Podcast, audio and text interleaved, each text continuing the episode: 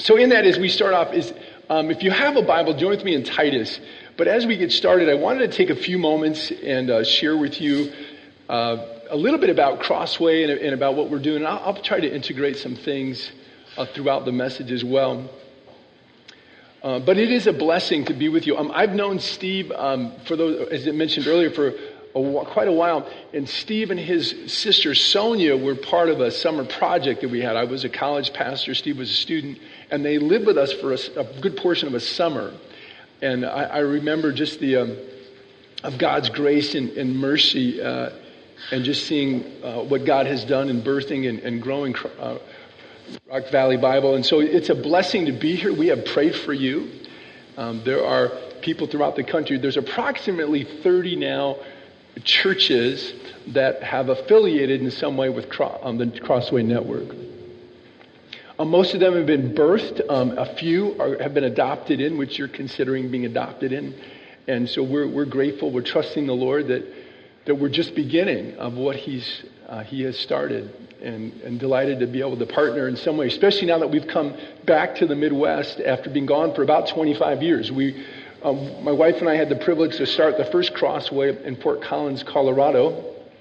And we, we arrived in 1992. We were sent out from church here um, that was somewhat associated with this church uh, originally where Steve and I met at Grace Church of DuPage. And we were um, in that. I remember arriving with my wife, Dawn, our, and our at that point almost our three year old, and then our golden retriever who went lap lap to lap across from uh, to Fort Collins, Colorado.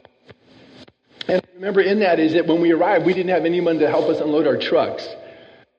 And I remember having the opportunity to meet some guys that had fraternity sweatshirts on that were working that summer in the hotel uh, doing maid service or whatever. And housekeeping. And so I asked him, I said, hey, do you know any other fraternity brothers? I was in a fraternity at Purdue. Um, I became a follower of Christ at Purdue. But I mentioned it to them as, hey, I was in a fraternity at Purdue and uh, where I went to school. And do you know any fraternity brothers? Help me unload my truck and I'll buy you guys lunch and I'll pay you an hourly wage. And so he showed up with three or four guys and we started to share. That was the start of a Crossway Chapel. Um, I'm going to go ahead and I'm going to gamble I'm back there. I'm going to gamble and I'm going to because because I, I, hear myself going in and out, and that's going to be a little bit bothersome for me and probably you as well. So we're, we're going to go ahead and set this aside, and we're going to go with this. Is that okay? Yeah. Uh, okay, great. Thank you. All right, in that is the. Um, so as we as we had a chance and privilege to start, our vision, our desire was that God would allow us to start multiple churches. That was our heart's desires when we started saying, Lord, would you allow us to be a part of seeing your gospel go forth and see people, primarily unchurched people that are not under the word of God, come to Christ and come to know and love the Savior. And God was so gracious that He'd use messed up, broken, um, people that need the Savior every day to be a part of His gracious work of his, the gospel and proclaiming the gospel. And so we, we saw God grow the church and, and begin to multiply it out. And, and, and, as we thought about it, we said, you know, as we, as we understand what God's called us to do, make disciples, and we look at the Word of God, one of the things that becomes very clear is that there's a, a pattern that He's laid out in the Word of God. And, and we see this pattern in a moment. I'll kick uh, to tie it back into the book of Titus, but this pattern is that we make disciples, is that we see people come to know and love the Savior. They're baptized, and, and as they grow in their walk with God, they understand that they're part of this great story, this great plan of God. And they begin to share Christ and reach their neighbors and their friends. And that begins to expand. And, and in that process of growing and expanding, is that churches are birthed and multiplied. And we are part of this the story of God. And, and so, in that, is it our heart's desire, as we thought more about it as we saw the Word of God, was not so much American model of church success, but is, which would simply be bigger is always what? Better. Having been part of a church that of, of approximately 10,000 I was on staff with in Southern California, and realizing that 80% of those people were not being shepherded, were not giving, were not using their gifts. And, and always asking myself the question is, well, how does God look at all that? You know, how does God look at that kind of paradigm or that understanding of success in, in the church? And, and couldn't help but wrestle with that the fact that that's not what God desires. Instead, we see a pattern of, of churches being multiplied and growing and, and that are, are expanding. So, as we thought about it, we said, well, let, us assume that as we multiply churches, that, that they, they don't get any bigger than, let's say, an average of 200. Now, you folks are on your way to 200. And, it's, and by God's grace, it won't be too long as you begin to bump up against that number. But let's assume for the average that, that we don't get any larger than 200. And most of the crossways are larger, but let's assume on an average they're 200. And they plant a church every seven years. Every seven years. Um, and so now it, it, takes some time initially, um, a challenge to get it, the first one started. But once you get the systems and growing your people and a, develop a culture of multiplication, it's really not that hard. And when we left, the church in Fort Collins, we were planning a church about every year when we left there. And so let's assume that happens, but let's say, we, so not any larger than 200, and then we multiply. And then where would, where would the church in there, our influence be when we hit life expectancy?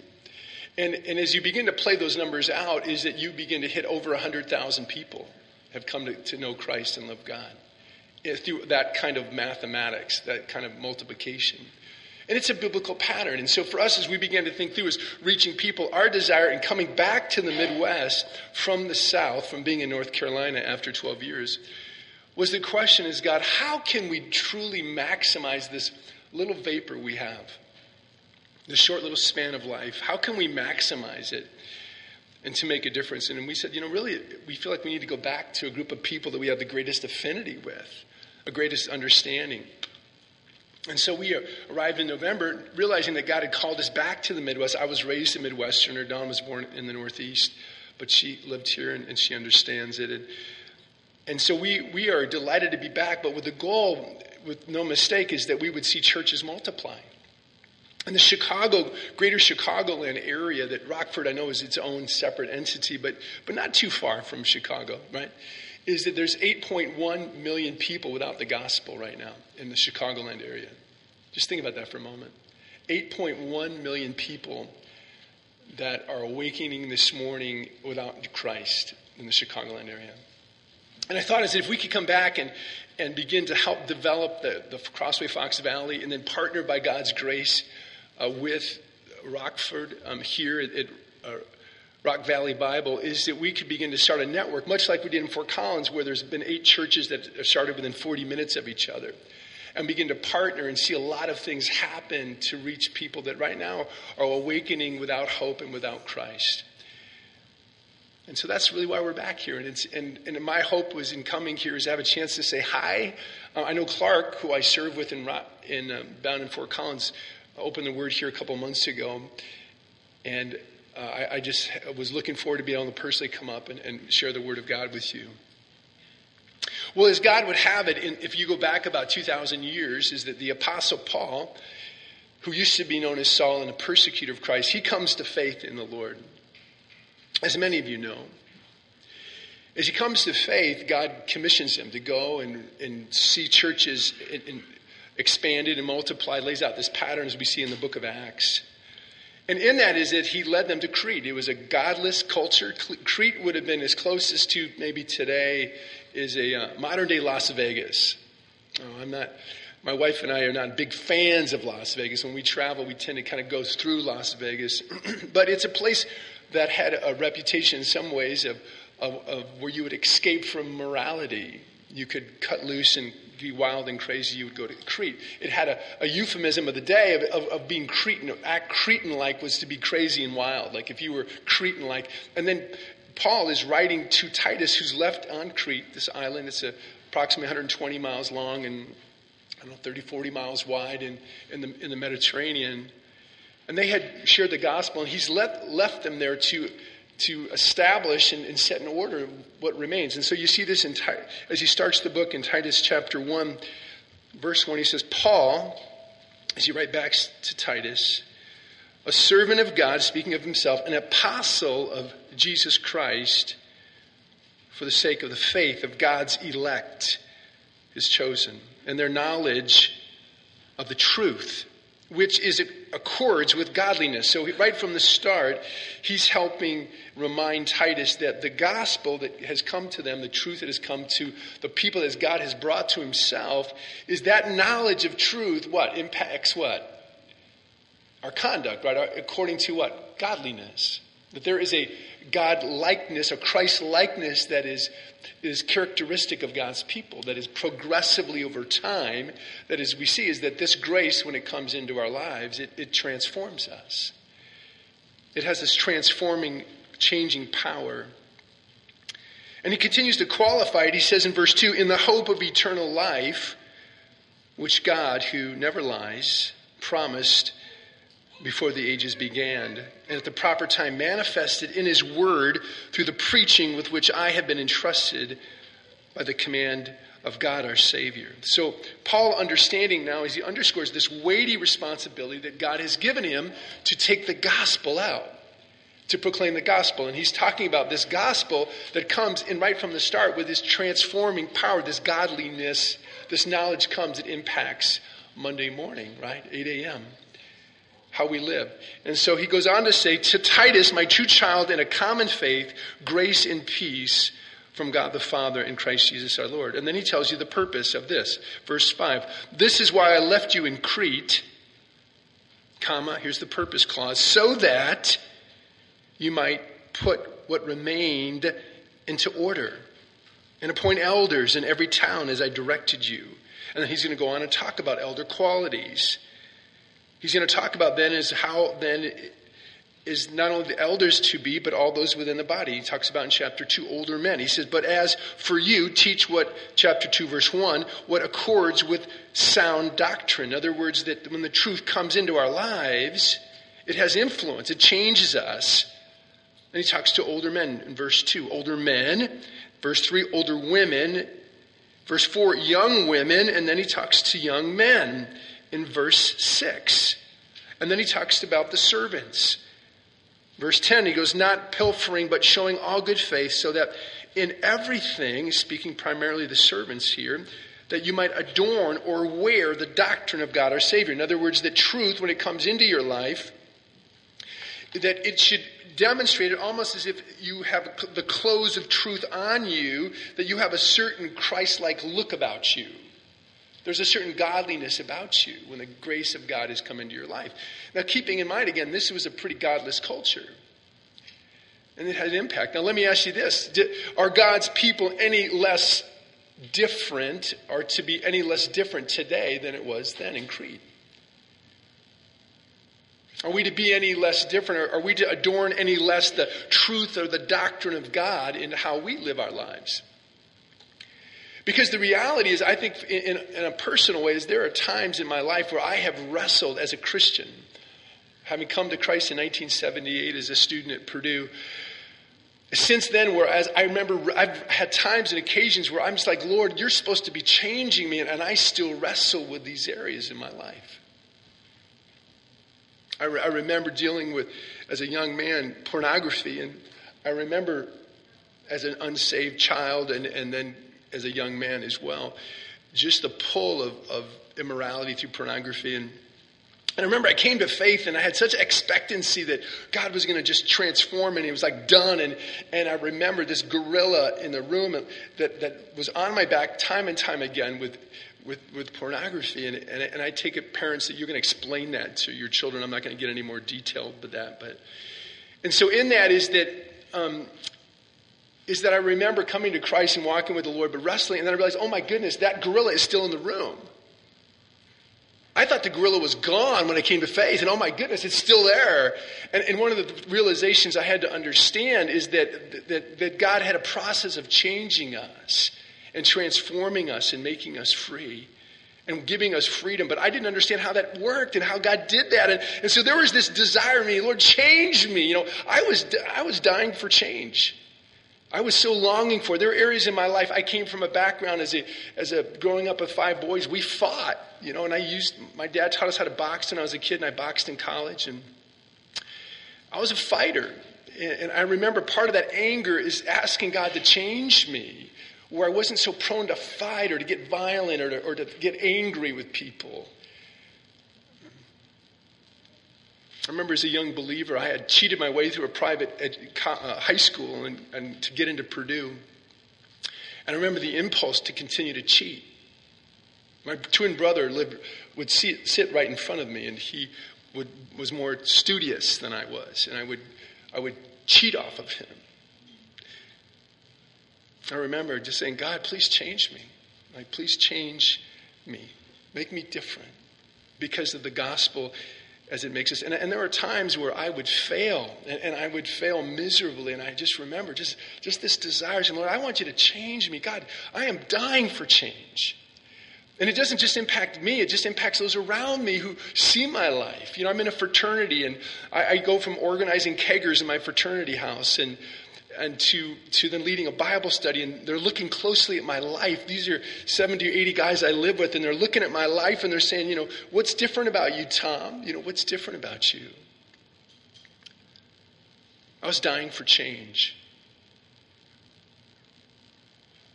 Well, you know, I think there's a there's a lot of people that are still dying for change that and, and, I submit to you, if we're all honest with each other, as I'm even looking at your faces, some of you might be a little bit disturbed even mentioning the, the P word. Um, but I tell you, I, um, for, for the sake of all of the young men in here that got dialed in automatically, immediately when I said that word, this is a message that needs to be talked about. But I'm not going to talk about it anymore today, so relax, it's okay. So, in that is that um, we're, we're just in this authenticity about our lives is desiring to see God's grace, is that He helps us explain how does that take place? How does that transformation take place? in what God does in our lives, this dying for change. And he tells us at the core of it is, is it's in chapter 2, verses 11 through 14. But I want you to understand right from the start that transformation is accomplished, is, is, is God brings about transformation through the Spirit of God, by the Word of God, in the community of God's people. That's how transformation takes place. And if you remove any one of those, you will not see God's transforming grace in your life. And so what Paul does is he, he's calling them, older men, I want you to see what it looks like to walk with Jesus. I want to see older women, what it looks like, young women, young men. He's already talked about the elders in the body. And then he tells them, well, why is it? Where does this come from? And he tells us right here in chapter 2, verse 11 through 14. I'm just going to hit on a few points here as we go through the passage. As and he says this, why is it that this transformation is to happen? Why is it that we're to adorn the doctrine of God as he calls the servants? He says, verse 11, for the grace of God has appeared and it's bringing salvation to all people. It's not just for Jews, all different types of people. Training us to renounce ungodliness, to say no, to deny ungodliness and worldly passions, and to live self controlled or, or sensibly upright and godly lives in the present age, waiting for the blessed hope, appearing of, of the glory of our great God and Savior, Jesus Christ, who gave himself for us to redeem us from all lawlessness or every lawless deed and to purify for himself a people for his own possession who are zealous for good works. So what he helps him understand is that this, there's this grace that God brings about, this grace of God that has appeared in Christ's coming, the gospel that he proclaims in Christ's coming, the person and work of Jesus Christ he's referring to, that has come to all men. And so the first realization I want you to grab hold of is, and it's, I think these are fundamental to all the crossways as we've sought to create a culture that is, has this authenticity about it, that sees transformation, is that all real life is grounded in, for the, in the awareness. This is the first realization, the first point, that all real life is grounded in the awareness of God's exceeding grace. That all real life, when, when, it gets, when you get past all of the stuff of life, when you get distill it down, is that there is this realization, this groundedness, this awareness, this growing awareness of God's exceeding loving grace in our lives. Exceeding loving grace. Progressively in my life, that I come to understand that God has brought this, that God pursued me, that God died for me, that the grace of God has appeared. He has rescued me. That Jesus came, He was born, and He died. One of the reasons I just love the worship time was just the richness of the lyrics. And then also the Bible reading that, excuse me, that focused on Christ to remember Christ. And, and part of the walking with Christ since 1978 imperfectly was this is this ongoing reminder of who Christ is. That that when I have to remind myself, it's not yada yada yada. How many of you ever seen the Charlie Brown movies when the teacher talks in Charlie Brown? You, you, those movies. What does the teacher sound like? Bwah bwah bwah bwah bwah. Right. Some of you are already like that. You're, you you can be so conditioned by the Word of God. You might be tempted to think, you know what? I'm going to tune him out because he's bwah bwah bwah bwah bwah. And yet God continues to bring us back to, well, no, don't bwah, bwah, bwah me. Uh, but, but hang in there because realizing that what we're talking about is that if we talk about God's grace and you start to go bwah, bwah, bwah, your heart is already cold. There's already spiritual things going on that you need to zero in on there, right? Because what he's talking about here is that this salvation has come, that this that real life is to be grounded in this growing awareness of God's exceeding loving grace. That grace of God has appeared. It's brought salvation. I'm no longer a slave to sin. I'm no longer damned. I'm no longer under the bondage of sin and under the crush of the law against my soul, but I've been set free. I'm not a cosmic accident. I'm not, I'm, I'm, one who's been made uniquely by God who has pursued me, the sovereign creator. He's come into my life and he's pursued me. That's a message for today. Do you know, interesting enough, there's a book that's come out recently, and it was done by, including a gentleman named Kinnaman, um, and he's co authored. And the Barna Group, they, they poll the, the tens of thousands of people. They're, they're, they're, people that do research. And, and one of the things that came out of the book that I think is pretty accurate, it's good for us to think about as those who claim to know Jesus Christ, is that currently today in the United States, it's, it's not this 23, 24% are evangelical. It's not like simply this, this, this voting block that votes, you know, this way or that way that's evangelical. It's actually more accurately 7% of our country is evangelical right now. Now, I'm not saying who would identify themselves as evangelical. I'm saying 7% who actually believe that Jesus died and rose again and that you must be born again to enter the kingdom of heaven. And then this book is inspired. That's the 7% I'm talking about. I'm not talking about the voting populace that votes one way or the other. But 7%, just think about that. And now, in a growing way in our country, that 7% currently is viewed as irrelevant and extreme. Simply by praying in public. Do you know that the, that 93% looks at evangelicals and they just scratch their heads? A lot, much of them just scratch their heads like, like that is a weird group of people. They are just odd. They are just odd. And do you know that 93% see it, it's more immoral to not recycle trash than to look at pornography? That 93% of the rest of the world, that in the United States, the rest of the people, is that they think it's more immoral to not recycle trash than it is to look at pornography. Because they've grown up with the digital, the millennial generation, all that's come with that, right? Because they grow up with such access to it. So, in that is that when we think about this, this salvation that's come, is that we are going to, this transforming grace of God comes, is that the world needs to see and hear that, you know what? From us who truly know Jesus Christ, you are not a cosmic accident that's going from oblivion to oblivion. You are been made by God, and God has made you, and this salvation has come by a God who knows you by name. That's the message we need to proclaim. That's the message that our friends and our neighbors need to hear. You know, most people in the United States come to Christ before the age of 23. And so, what does that mean for our young people? Is that, you know, a lot of you, for in, like all of you children, if you're children preschoolers, no, not preschoolers, well, preschoolers would be included too. Um, if you're children, if you're under the age of, of, let's see, of 12 years old, would you raise your hand for me? Would you raise your hand under the age of 12 years old? Okay, great, awesome. Do you know, thank you, you can put your hands down. If you can look at me just for a moment, do you know that when I first came to Christ, I, well, when I first started to hear about Christ, I didn't come to Christ until college, but it was children your age in my neighborhood that started to tell me about Jesus. Did you know that? No. Yeah. You have a special role. You really do. You have a special role in God's plan. And you know, many there'll be many stories in heaven of some wild kid that had brothers that fought his way through junior high uh, that you people like you told about talked about Jesus and I, I and I used to go think you were weird and and yet wind up being a pastors and missionaries all over the world, right? For those of you who are in, in junior high and high school age, would you raise your hand? Junior high and high school age, would you raise your hand? Now, if you're young, by the way, you should have been included in one of those groups, right? So, did I miss a grade? Some of you, mm, some of these kids, I have not risen my raised my hand. All right, well, may the Lord have mercy on your sin, sick, troubled up souls. Okay, so, all right, so everybody, all the other children, if you're not, if you're not 18, raise your hand. If, if you haven't been included, there we go. Okay, thank you so much. Now, you are actually probably in the ripest group of people to share the Christ with your neighbors that will actually come to Christ. Your, your age group. Your age group. You're, you're, you're not B team, you're not on the bench, you are on the playing field. You're in the game.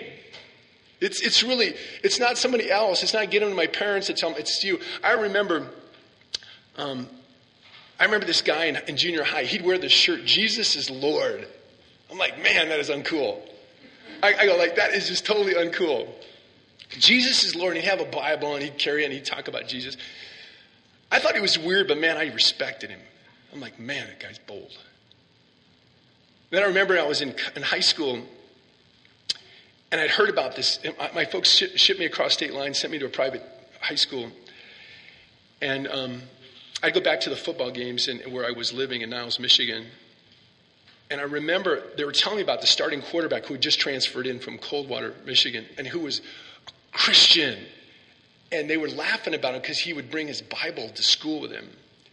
And he, they said, Oh, he eats Christ Krispies. I mean, it's amazing. I, here I am, like 40 years later, and I still remember that joke they said at the football game that he eats Christ Krispies. Not Rice Krispies, but Christ Krispies, right? And I met this guy, and I go, Man, this guy's for real. Starting quarterback on the football team, varsity, and he is bold as a lion, man. He loves Jesus. You know what? You get the backstory. He had some family, he got family members that were investing in his life. He had a dad that was discipling him, pouring into his life, encouraging him. He had an influence on this relatively tall guy named Tom Harkis, just watching his life from a distance. For you young people, you, high school, junior high, grade school, you are on the mission field. You need to see your friends that way, your neighbors, the, the, who you do sports with. You, there is no second team. You're not going to have to wait someday. The Bible and God's people, we need you to take up your place in this. And so he says the, the real life is grounded in the first realization is grounded in the awareness of God's exceeding and loving grace. For the grace of God has appeared, bringing salvation. Amen to that, right? There's a second realization I want you to see from the text, is in verse 12, is that genuine salvation brings about change. The genuine salvation brings about change. Is for he says this is that this grace of God that has come, this that brings salvation, it instructs us or it teaches us. In verse 12, it says, training us to renounce ungodliness and worldly desires and to live self control or to live sensibly, upright, godly lives in this present age. The emphasis he's saying is that it's not just the future, like future age, but the present age, that when God's salvation comes into your life, it changes you. It has this capacity to transform you, to make you different. Not perfect, but different. There's a progressive, transforming grace of God that takes place in your life this transforming grace of God for instructing us. That there's this genuine instructing, teaching, training that goes, goes about because of this genuine internal work of God that tells you the, to say no to ungodliness, to, to say no to the, the old way, the ways of the world, and to live instead sensibly or, or self controlled. And, and, and, this self controlled is the soundness of mind that everything in your life is under your mind's control that is governed by truth. There's this self control that's come into your life. Now, I don't know about you, but this offers me great hope that the time tomorrow can be different than the time what? Today. That there's this progressive, transforming grace of God that God builds and brings about in my life. This genuine salvation brings about change in our lives.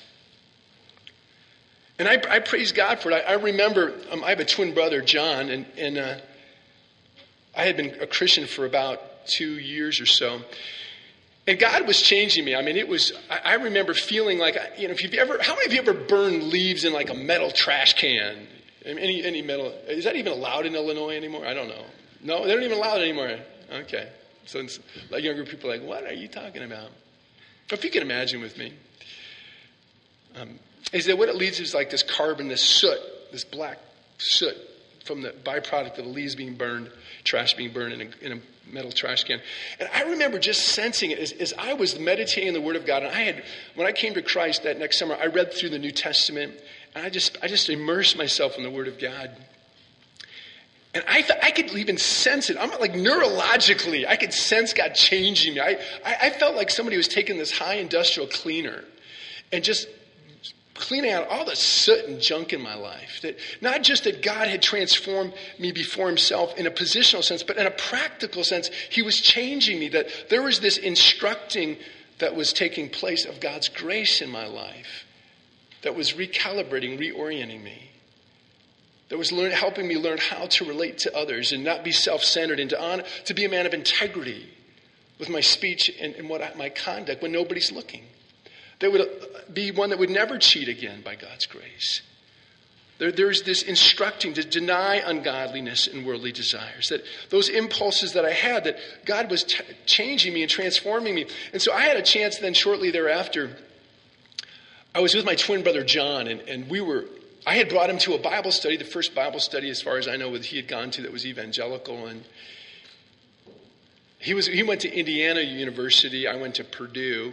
We, we, it was interesting as twins. There, there's a whole rivalry there, but and we were we were talking about what God had done, and, and, and after the Bible study, we were shadow boxing. Now, shadow boxing, because I boxed, um, and some of you may be from a boxing background, is that I could. We don't have gloves on, or headgear or mouth guard, but I could punch somebody like this because I'm used to it. Is that I can come really close to you, but I'll never hit you unless you lunge forward all of a sudden. And so we were shadow boxing, and John doesn't have as much of a boxing background, but he's a little bit stronger than I am, heavier.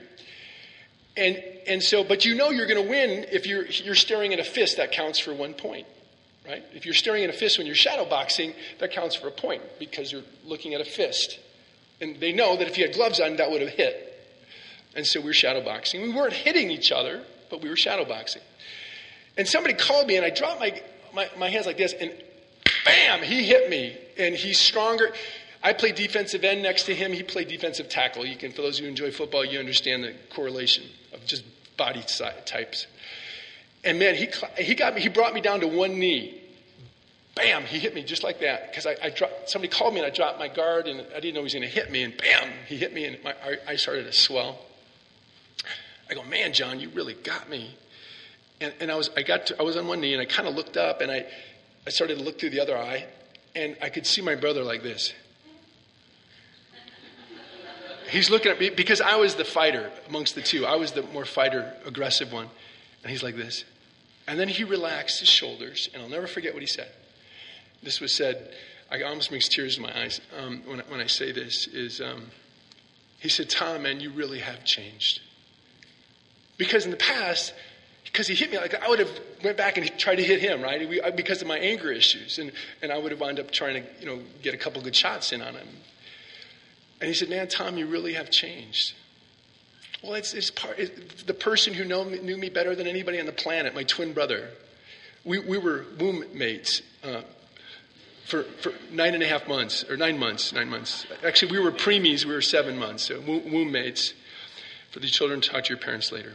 Oh, so, um, so this genuine saving change that God brings about change, that it, instructs us. So it wasn't a matter of me looking at the mirror and going, change, Tom, change. You know, and I, I was in, in, in the, on campus and, okay, Tom, you're a Christian now. Just, you got to make it happen. You just got to do what's right. But, but there was this inward work of God's grace that does this supernatural, empowering, transforming influence in us that began to transform me, began to transform my thought life, began to give me the power to walk away from foolishness walk away from the cesspools that I used to go to in my life, the idols that I would go to. He began to help me learn how to do that. And I had other brothers around me as the Word of God, as I was immersing myself in the Word of God and meditating on truth, particularly Romans chapter 6, is that what shall you say, Tom, so you continue in pornography, continue in anger, you know, all these different things. You say, so you continue to sin that grace might increase. May it never be. How are you, Tom? Dead to that.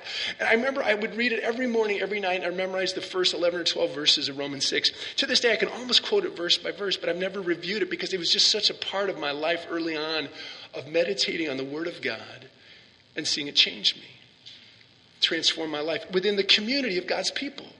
And I had other brothers in my life that were journeying with me, were helping me, saying, Hey, you know, let me come alongside. Let me help walk this with you.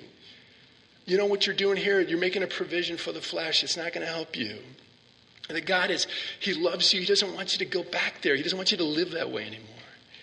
God has set you free. Tom, you don't need these relate. Tom, why are you spending time with these young ladies? They, they, they're, they're spiritually dead. They're, they're, zombies. You know, maybe for they're, they're, they're, they're the walking dead spiritually. You have nothing the most fundamental way in your life, you have nothing in common with them because Jesus has made you different. You are a saint, right? A saint, right? That's how he identifies believers. Literally set apart ones, sanctified saints.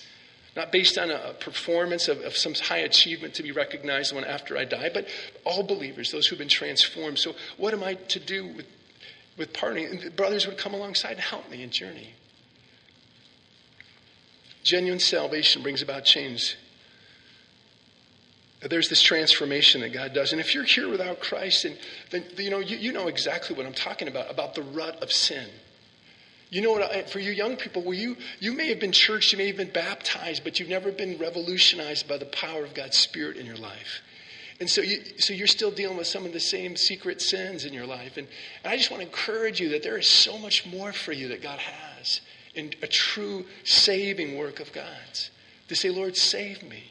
Maybe it's an impulse you have toward the, the Satan has lied to you, told you, you know what, you, you're, you're, you're a homosexual, or, or you're, you're, you're, yes, you're a woman, but you're really, you're meant to be a man, or vice versa. All those confusion, those are just lies.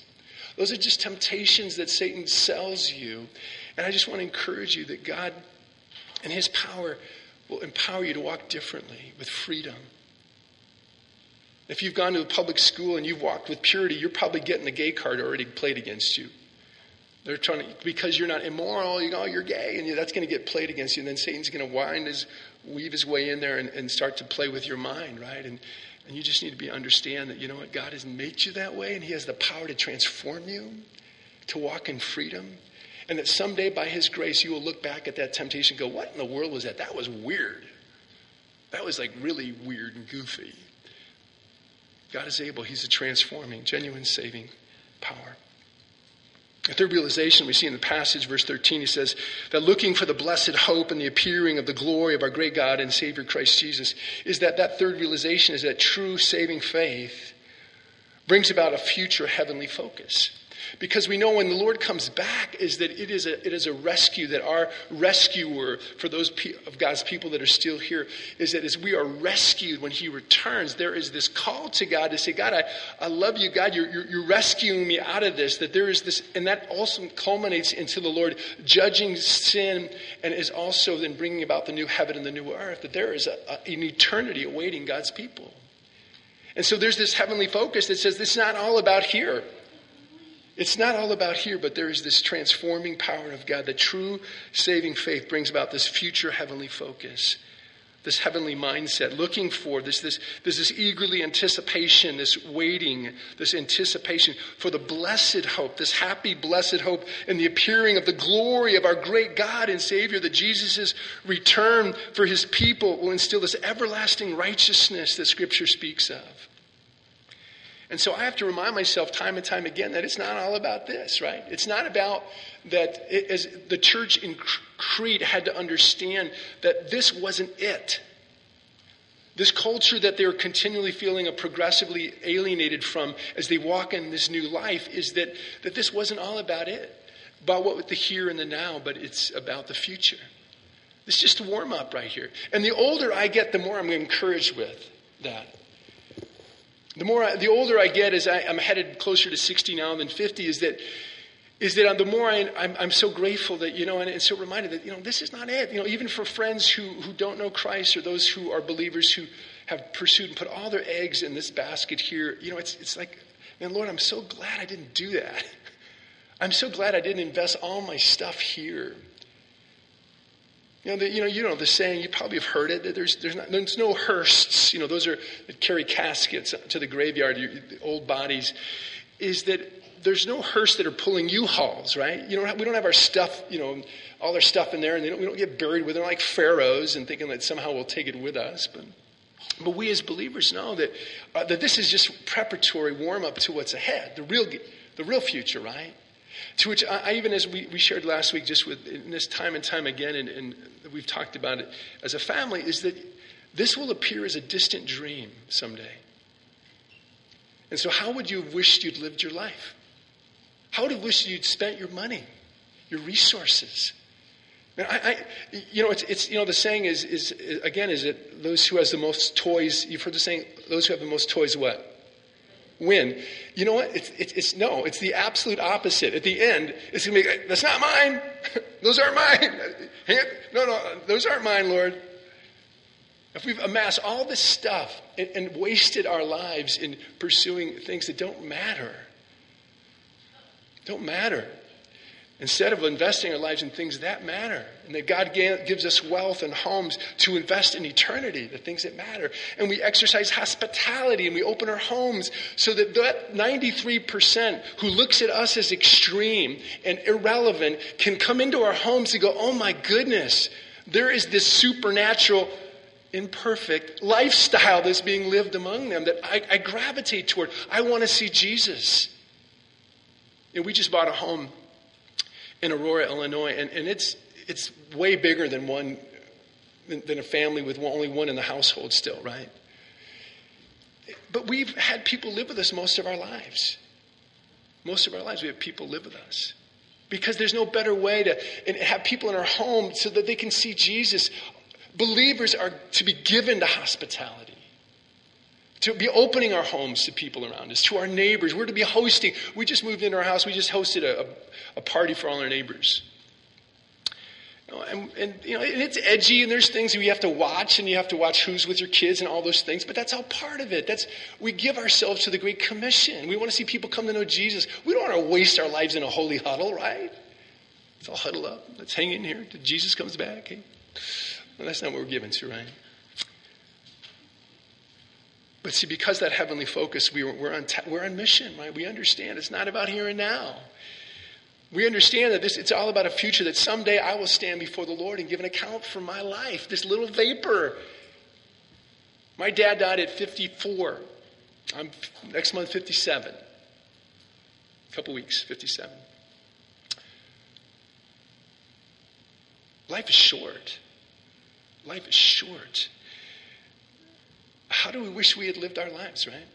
How do we wish we had lived our lives? See, I, I think the, in the church in Crete is being reminded that they know it's not about here looking for the blessed hope and the appearing of our great God and Savior. It's like, look ahead. Have this eagerness. Remind yourselves. Remind each other in community as you were in groups and our small groups and life groups or whatever you refer to as you gather in community. Remind ourselves. That's part of it. Every week when I gather with our life groups, we recalibrate to reality.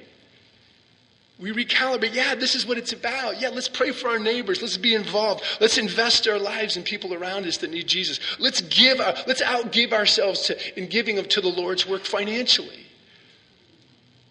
I've had a chance, and over the years, as things have come up, and I had a side real estate business that I started to uh, to help pay for my kids' college. So they would go debt free, and I did it ten hours a week for about twelve or thirteen years. It wasn't anything ever big. I think the most we ever had was like four or five mortgages at once. But, but I remember the, um, trying to come into this place where I could call other people that were had real money and say, "Hey, you know what? There's a need here. Would you match me? There's a need in the body. Would you match me?" It's like, well, and I knew, and he knew that he had multiple times wealth that I ever would ever have. And it's like, well, yeah, I'll match it, and I'll raise you one. Whatever. You know, it's, it's the kind of thing we, we should out give, we should be encouraging each other. Hey, let's out, let's out, let's out, let's do all we can to encourage each other to run hard and fast out of what matters most, right? In this kingdom work, that what God is doing. And so true saving faith brings about this future heavenly focus. We know it's not about here, it's the future. So it, it impacts what I prioritize, it impacts my stewardship. Saying, God, I want to be a part of your great story. The church in Crete had to wrestle through those things, and so do we, right? And then lastly, last realization that I believe Paul was underscoring for the church in Crete, we see in verse 14. He says, he says, Christ Jesus, he says, looking, referring to Christ, this great God and Savior, but notice how he qualifies him, who gave himself for us to redeem us, to buy us back, to purchase us, to redeem us from every lawless deed, and to purify himself, to cleanse us from for himself a people for his own possession. I love this zealous for good deeds. That Paul is helping the church to understand that, that Jesus, when he came, who brought this salvation, who we look forward to his return, is that he, what he did is he redeemed us, he purchased us at a great price, that he might purify for himself a people, us, that are his possession. We're no longer our own. And in how we describe zealous for good deeds. The church in Crete had to understand, amidst this can be oppressive, godless culture, that they're called to be different. And in this difference is not to be those who are intimidated and, and, shrink back into a holy huddle, but they're instead those to be zealous for good deeds. We're about the mission of God. We're proclaiming the mission of God. We understand that it's not about here and now, but we are to be those who are zealous. This is where we get the thought of enthusiasm. We're enthusiastic. We're given to good deeds. The good deeds are, oh, can only be understood in the midst of God's great kingdom work, right? It's not good deeds just for ourselves. The church is the only one of the few institutions in the world that exists for the sake of those outside of it. We don't exist for ourselves, and we could do holy huddle in heaven a lot better, right? I mean, so we're here for a purpose, to be on mission for Christ. I, that's why I love the, the songs. I'm like, wow. I, some of those songs I weren't familiar with, I go, man, I want to, honey, that those lyrics. I go, I was speaking to my wife, Dawn, is um, is the uh, like those lyrics like. Those, those are beautiful lyrics about the mission and the story of God, and to be reminded and recalibrated, like, hey, this is what we're about. It's not about retirement. It's, it's not about like, what can I do to, to make life comfortable when I hit a certain age and I don't have to work. I mean, no, it's like how do you get freed up then to really invest in the kingdom of God? I, I, one of the things I really love about Dawn's parents, my wife's parents, is, is that they were a great model for me. They, uh, when he retired from Arco, he worked for Arco for a number of years, and, and uh, I think he was a VP in manufacturing or something like that. But, but I, I um, one of the things I love about it is he had a relatively early retirement, is he gave himself and he worked a full-time job in the church and never drew a salary. He'd show up in that church with a tie on. That's probably not Crossway culture, but anyway, with a tie on, and he would go to work investing his life for years, for the last you know 10, 15 years, giving himself to kingdom work. He, they, of, they went on mission trips, you know, in their 60s. I'm like, wow, way to go. They started to really get busy for the kingdom. And that's what God's calling us to, right, as people of God, is that we understand that God's eternal purposes involve using us, here's the realization, using us, his people, in his great unstoppable plan. In his great unstoppable plan. We are part of this great story of God. And so here's the question that we ask ourselves is that we because as I'm reminded of this, and as, as, I was challenged by some of the songs, that last one, I think it uses words about ease and, and um, things that would talk about complacency. I was, I was just reflecting my own life. I go, Lord, how, how am I doing that? You know, Lord, Lord, what, what about my life? I mean, how am I going after your great work? How purposeful am I? What's my home like? What do my kids see about what's important to me? What does that look like for me? I think the church at Crete had to wrestle with those same questions when they understood is that our lives are to be such that we manifest the zealousness as God's unique, peculiar people to be a part of his great story, his great plan. And in the context in Crete is that they were establishing churches throughout this island. It had over 100 cities on it. I don't know how many of them had heard the gospel, but you could argue a good percentage of them. And so now he's going back and establishing churches, uh, forming elders, establishing elders, and forming these churches that would be about continuing the work of God, of making disciples on that island. And so here's the, the question What difference should this make for you Monday morning? So, what difference should this make for you? I mean, where, where are you in your journey? I'm challenged by this text. Because I think about my life and I say, it, do my kids, do my children, do they see Tom Harkis as one who lives out this identity as God's possession? Zealous, enthusiastic. You know, the, the Latin for enthusiasm is entheos. Enthusiasm, entheos, which is in God. Of, of, enthusiasm of all God's people, we should be what? Enthusiastic, right? Enthusiastic about it. And so, as God's people, to be having this passion and this focus, to say, God, I want to proclaim. I need to ask myself the question, you know, how, what do my kids see? And, and, I, and I want to, it, it, later this, maybe later today, pull my one in, aside in the house and say, what do you see in us? What do you see about your mom and I? Is there this enthusiasm for the work of God? Is this, do, do we live out this identity of your, as, as being God's peculiar people, his possession, zealous for good deeds, enthusiastic. And then, and then I have to ask the question, and, and, this is, I love this part of it, is if we all said yes to this, if we said, God, whatever is obstructing this transforming grace of God, Lord, would you remove it this morning? Would you do whatever you can to just kind of take it out of the way, obliterate the, the babble of, of of, of self idolatry, of consumerism, or self comfort. Lord, would you just get rid of all that stuff? And Lord, would you just, as I meditate on your word within the community of your people, through the Spirit of God, would you transform me to live this grace out? What might God do with Rock Valley Bible? Think about that for a second. If everybody here said yes, Lord, to this passage, if everybody said, Lord, completely, whatever it takes, I want, I want you to do whatever you want in my life right here. What would it look like? Just think about that for a moment. What would your world look like? Look like? What would your home look like? What would your neighbors say about you? What would they? How might it impact your neighbors? What about people you work with? What about relatives and that you have in your life, but you're kind of the odd ones? What would it look like if we all said, Lord, I, I want to live this out. What, what would God do with Rock Valley Bible? What would God do with Rock Valley Bible if we all said yes, Lord? Who wants to find out? Does anybody find out? Anybody? Anyone to find out? I, I, I, do. I mean, I, as we're praying for that, this would be a church that is passionate. That this, even a year or two years from now, that this place would be filled. All the, all the, the seats that are empty near you would be filled with people that have come to know Jesus through your lives. And they're messy.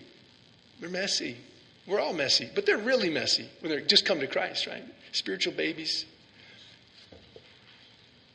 And so they need to be encouraged. And, and I can't help but believe that it, even as you all consider and, and, and, taking the steps toward coming and becoming a Crossway, that this would be something that God would bring a lot of glory to himself through this church in this part of the world. Amen?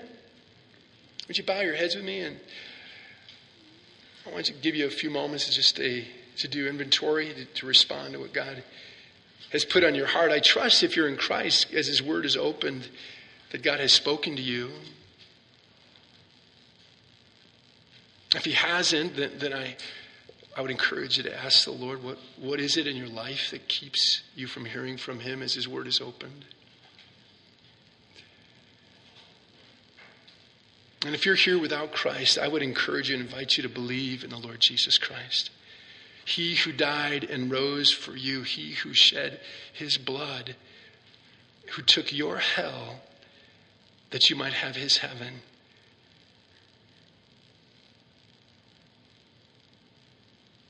He who bore your sin, your judgment on the cross, that you would believe, simply believe in the Lord Jesus as a gift to receive it. And even now to say, Lord, save me. Lord, open my eyes that I might believe. And Lord, that would you, Lord, bring spiritual life to me, that I'd be born from above, born again. And so, Lord, I ask you for, to do that. I ask you, Lord, to have your gracious work in all of our lives. I am so grateful for this church. It just senses and such a neat spirit in the worship time. Lord, that your gracious work that you would do here and that even in years to come, that this, as this church grows and as they add services by your grace, that it would be marked by many who right now are without hope and without you. Neighbors, friends, colleagues at work, relatives, family. Lord, would you use this choice and precious group of saints to make much of your great fame? That your name would be lifted up. And like in the island of Crete, as Paul wrote back to Titus, that this church would be marked by a transforming grace, your changing power. And we know it's all of you. We know that we all are needy, Lord. We know that, and to this day, we every day I need you. I'm desperate for the gospel every day. Often have to ask forgiveness of those around me, of the residual sin that still resides in my flesh. And so, Lord, I, I thank you for your grace. I thank you that you don't love us based on our performance. But because of your Son's righteousness, we stand accepted in Christ Jesus. And be, you loved us first, and you continue to love us first. That you're for us. And so, Lord, as your children, we respond as we confess any inconsistencies, any sin, any hindrance. We want to lay that at your feet. We want to thank you for your forgiveness as your children. And then we ask you, Holy Spirit, to fill us that we leave here as those who are committed, filled with your Spirit, as your servants, part of your great story and plan on this planet. A planet that is dying for change for many that know their need for change that you have already prepared. In Jesus' name, God's people said,